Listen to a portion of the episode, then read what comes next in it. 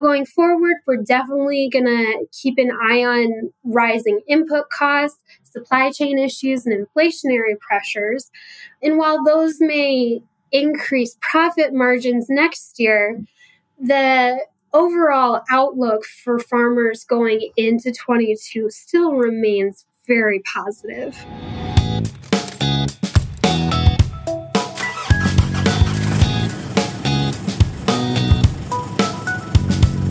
Welcome to In the Driver's Seat, podcast on managing financial risk in your grain operation, brought to you by ADM. Welcome, everyone, to another episode of In the Driver's Seat. The year is flying by. I'm here once again with Emily and Shelby, and we are preparing to do our last podcast of the year. And I just wanted to say thank you to everyone. We're excited to be able to do this. We've had a great time doing it. We hope you, as a listener, are getting some good information out of this. We've just very much enjoyed it. So, Shelby, I can't believe it's already December. We should probably say that every year, but it's been fun. It's been so fun. We've had a lot of awesome guests, a lot of intelligent guests. And I mean, to echo what you said, Doug, thank you, listeners. We could not do this without you. And thank you to our guest today that we'll introduce here shortly. And thanks to all of our past guests too. It's been great learning along the way with all of you. And, and I really hope you listeners feel the same too. We've been on a, a long journey together. And if you like what you hear on our podcast, you can follow ADM Farmer Services on Facebook and Twitter. We also encourage you to visit the podcast page on the website to submit any topics you may want to hear about we do want to take a moment and make sure you know that we're always looking for feedback. So the topics that we choose are typically the response to tips or suggestions that we get. So when we say we're looking for feedback and tips and topics that are valuable to you and your farm operation, we mean it. When we get those, we read them, we listen to them, and we try to craft content around that so that we're delivering on on what you say you want and what you're saying you need versus what we might dream up on our own. So that's worked really well so far, and we would encourage you to continue doing that. Exactly, Doug. And one topic that's always of interest to growers is the market. Everyone wants to know where prices might go next and what factors could influence that direction. So true, Emily. And there are a ton of different factors that go into that. And sometimes it can be really hard to keep up with. You know, this is especially true with the abundant amount of articles, radio ads out there or even, you know, a TV farm market report. So you may hear some words or lingo that you've never heard of that might trip you up, or maybe there's things that you've heard of that you've had to Google. I definitely know that I'll type something out in my notes and then I'll have to go look it up just to make sure I understood it. Or, you know, you can follow up with someone who has some expertise in the industry. So we're excited for today's content. Hopefully, these are words you've heard of, or maybe you haven't heard of, but now, you know, a bell went off or a light went off for you.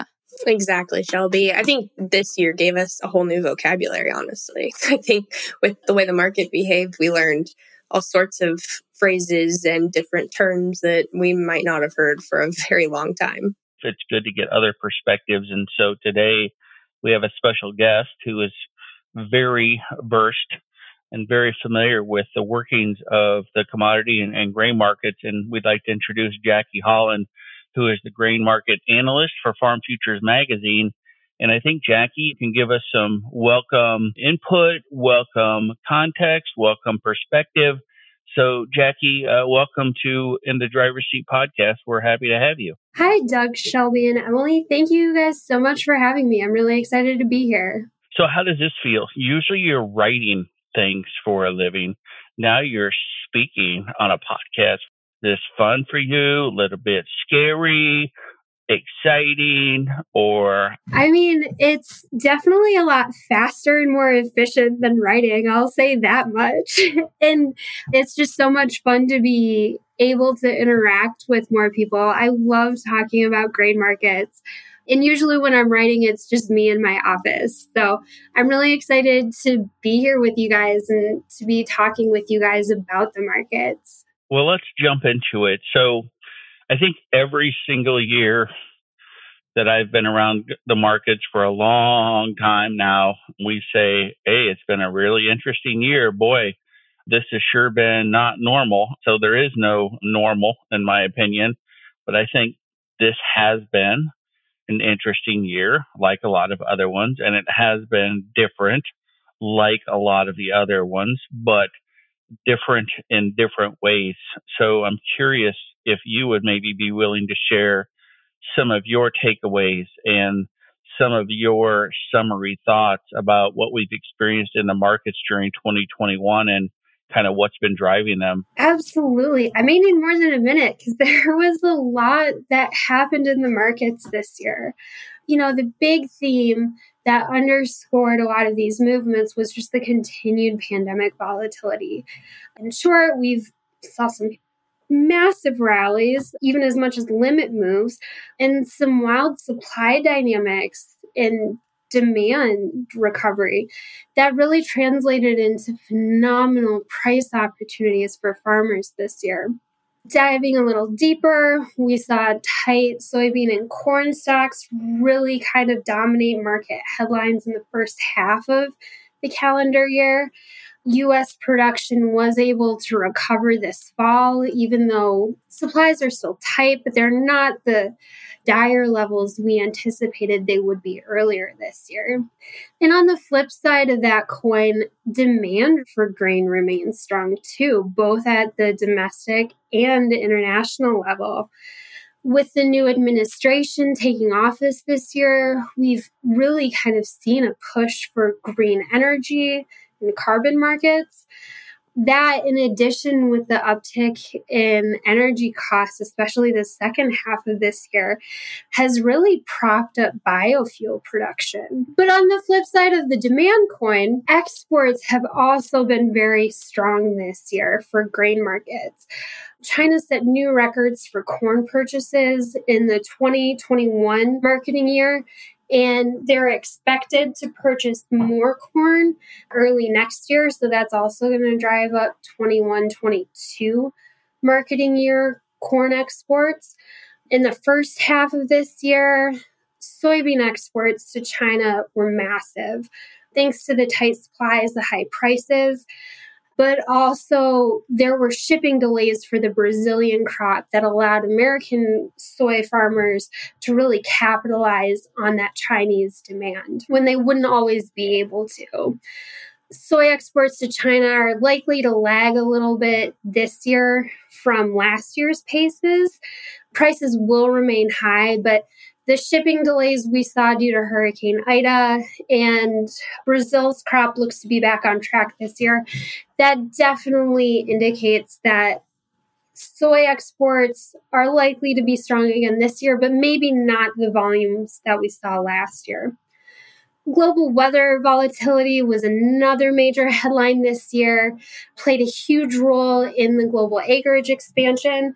We've seen 57 million acres of row crop production come online over the last two years. But that hasn't always been a guarantee that we are going to get good crops as we saw in the wheat markets. Wheat prices rallied this year on spring wheat shortfalls this summer and lack of supply of high protein wheat varieties.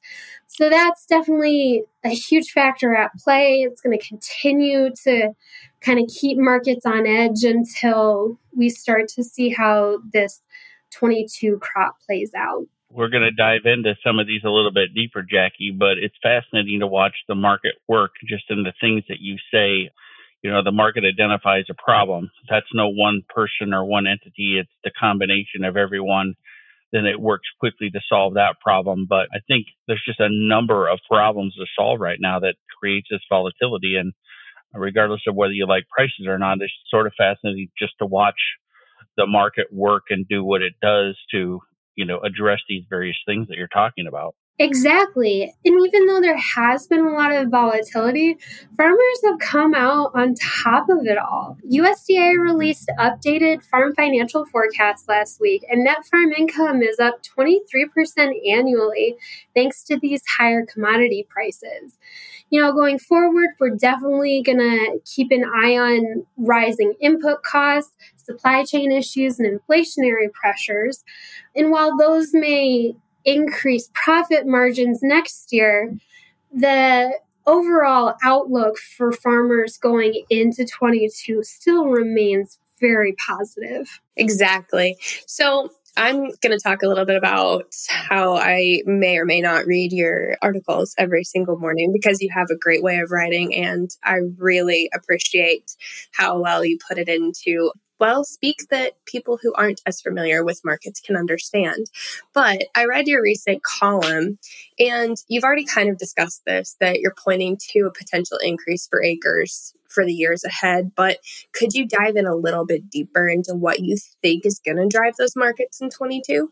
Absolutely. So, my team at Farm Futures conducts three surveys every year where we try to get an idea of what farmers are looking to plant and how that progress and yield forecast is looking for them. Well, we're actually in the middle of conducting our survey right now, but the data that I have on hand is from our August survey. In it, we saw that farmers estimate they're going to plant 94 million acres of corn, just shy of 91 million acres of soybeans, 35 million acres of winter wheat, 14 million acres of spring wheat, bringing the total for the three principal crops to 234.8 million acres. That's a 3% increase in acres from 2021 for those three crops. I think it really reflects these high commodity prices and just the abundant optimism that farmers had for production earlier this summer, really before we saw a lot of these input prices really starting to skyrocket and some of the additional market volatility. So, for our survey that we're currently conducting, we don't expect to see corn acres and soybean acres maybe be as high as they were forecasted to last summer. The new crop price ratio is clearly favorable for corn acres over soybeans. However, there's a lot more competition from alternate crops, including winter wheat, spring wheat, cotton, that is really going to be a larger factor in the corn and soybean acreage discussion than it was last year. The shrinking livestock herd in the plains that we saw over the past year, that definitely opens the door to some forage acres being converted into row crop acreage. There's also some very lucrative pricing opportunities for double crop winter wheat soybean rotations for next year. So even if we don't see 94 million acres of corn, we're still expecting every acre in the US to be fully utilized to its utmost capacity. That's super interesting. Thanks, Jackie, for setting us up here, giving us a rundown of the current outlook. And I know that market analysis and covering these reports and everything in between is your day job, and you're super familiar with the lingo. So let's dive into it now that you set the stage for us. We want to have a little fun today, run through words. You know, for example, let's say some price action is reported.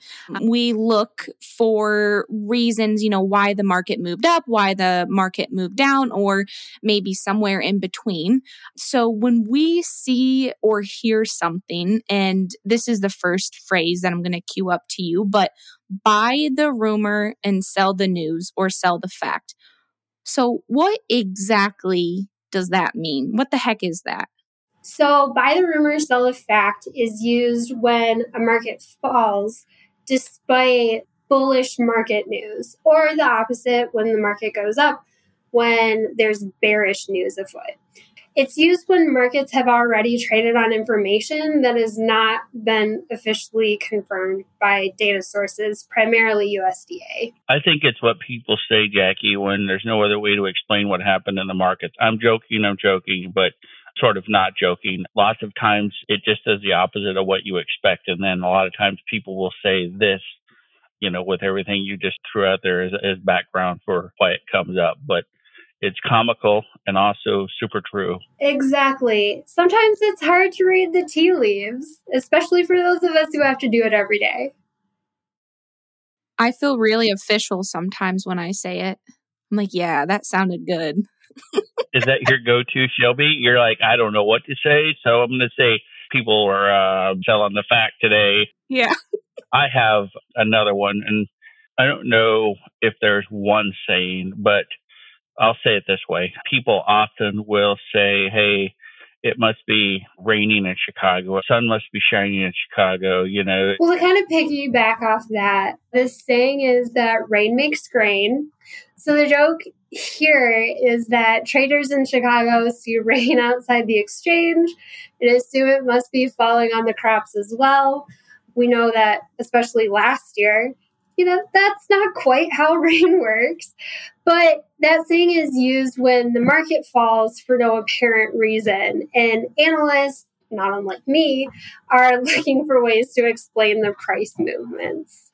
So, another one I've heard is fund buying or selling, but I'm not totally sure what are the funds and how do those influence the markets? So, commodity funds are like mutual funds in the stock market, except they hold commodities like corn and soybeans. They're an investment vehicle and they have a lot of dollars that need to be put to work for their investors. And they do that either by buying or selling commodities and making their returns on those differences. These are also commonly known as speculators. My basic economics class, I remember the kind of gist of having a market was you need a buyer and you need a seller. I mean, not everybody is going to want to buy 5,000 bushels of corn, but when you get some of these investors and speculators in the market, they're willing to buy it and they provide that liquidity that can give farmers the returns they need on their corn sales. That makes sense to me. Hopefully, that makes sense for some other people too. I think people throw those terms around. There are people that are new to the market, you know, and there are people who have been around the markets forever, and the people who are speaking to the market are often those veterans. And I think sometimes we inadvertently leave people out of thought processes and conversation by using terms like some of these. So I think this helps everybody get on the same page. So I'm going to talk about fundamentals versus technicals. So fundamentals is something that I know I focus on a lot. ADM focuses on a lot because we are in the business of securing physical supply for processing and for export. So we pay a lot of attention to the fundamentals, the supply and the demand scenarios that drive markets, all of that stuff. We're also very active, as well as many others are, in the trading or the risk management side, and that highly leverages the technical analysis. People sometimes fall into this category of only looking at fundamentals, and some others fall into this category of only looking at technical analysis. But I happen to think both are important. But let's focus on technical for right now. So, people every day in the market are always talking about support and resistance from a technical standpoint, from a chart standpoint. Can you help people understand what is meant by support and resistance? How are those levels determined and what do they tell us? Yeah, of course. Support and resistance refer to price points on a price chart that will bring in more buyers or sellers to the market. So, for example, say the March 22 corn futures contract rises to a new high, but then it declines for a few days. It then once again begins to rise, but that previous contract high is now considered price resistance because it's likely to bring in sellers who missed the high the first time and want to take advantage of those profit opportunities, thus resisting a new high from being set. Perfect. And next up, let's keep going here. So we've definitely heard the terms gap higher and or gap lower before. So are these also related to those same technical factors, Jackie? Yeah, they absolutely are. When you look at a chart on the screen, uh, that price move appears as a gap in the chart line. So a gap happens in a chart when the market opens dramatically higher or lower and then continues in that direction after it had been trading in a sideways range prior to the move. Many technical traders believe this gap will eventually need to be filled based on the belief that prices always revert back to the mean.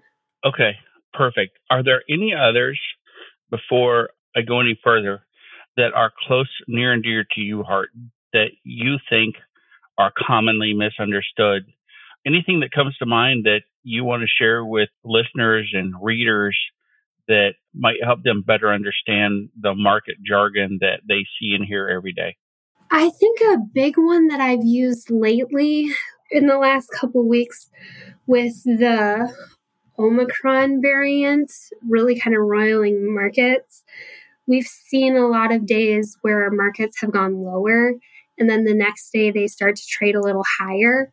In a lot of my reports, I've been referring to kind of the willingness of market participants to step back in and engage in markets. I've been referring to that as bargain buying because prices are low, so it becomes more attractive for market players to engage back in the market, which we've seen China take advantage of with all of their daily flash export sales. I think they announced another one this morning. So, bargain buying, it's a good sign for grain farmers.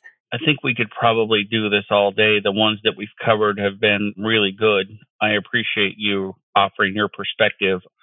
I think my definitions would have been similar, but not exactly the same. So, again, what I said earlier, I think it's sometimes hard for people who are new to markets to figure it out. I know it was for me. All of the vernacular, the vocabulary, the acronyms, it, it was crazy and it took far too long to catch on to some of that. So hopefully this eases the path for some of you who are out there listening. So I think with that, Jackie, I'm going to just thank all the listeners for tuning in to this last episode of the year for In the Driver's Seat. As mentioned before, we're very pleased that we had you on as a guest. We're very happy to have brought this podcast to you this year. I think Shelby and Emily would share that. So thank you. We wish you the best as we close out this year and the beginning of a new one. And thanks again for uh, tuning into In the Driver's Seat. Thank you guys. Thank you for having me and best wishes to all three of you and everybody at ADM for a good year next year as well. Thank you. From all of us at In the Driver's Seat, we wish you a joyous holiday and a very happy new year. Thank you all. This has been In the Driver's Seat, brought to you by ADM. To learn more about managing financial risk in your grain operation, talk to your local ADM representative or go to admadvantage.com.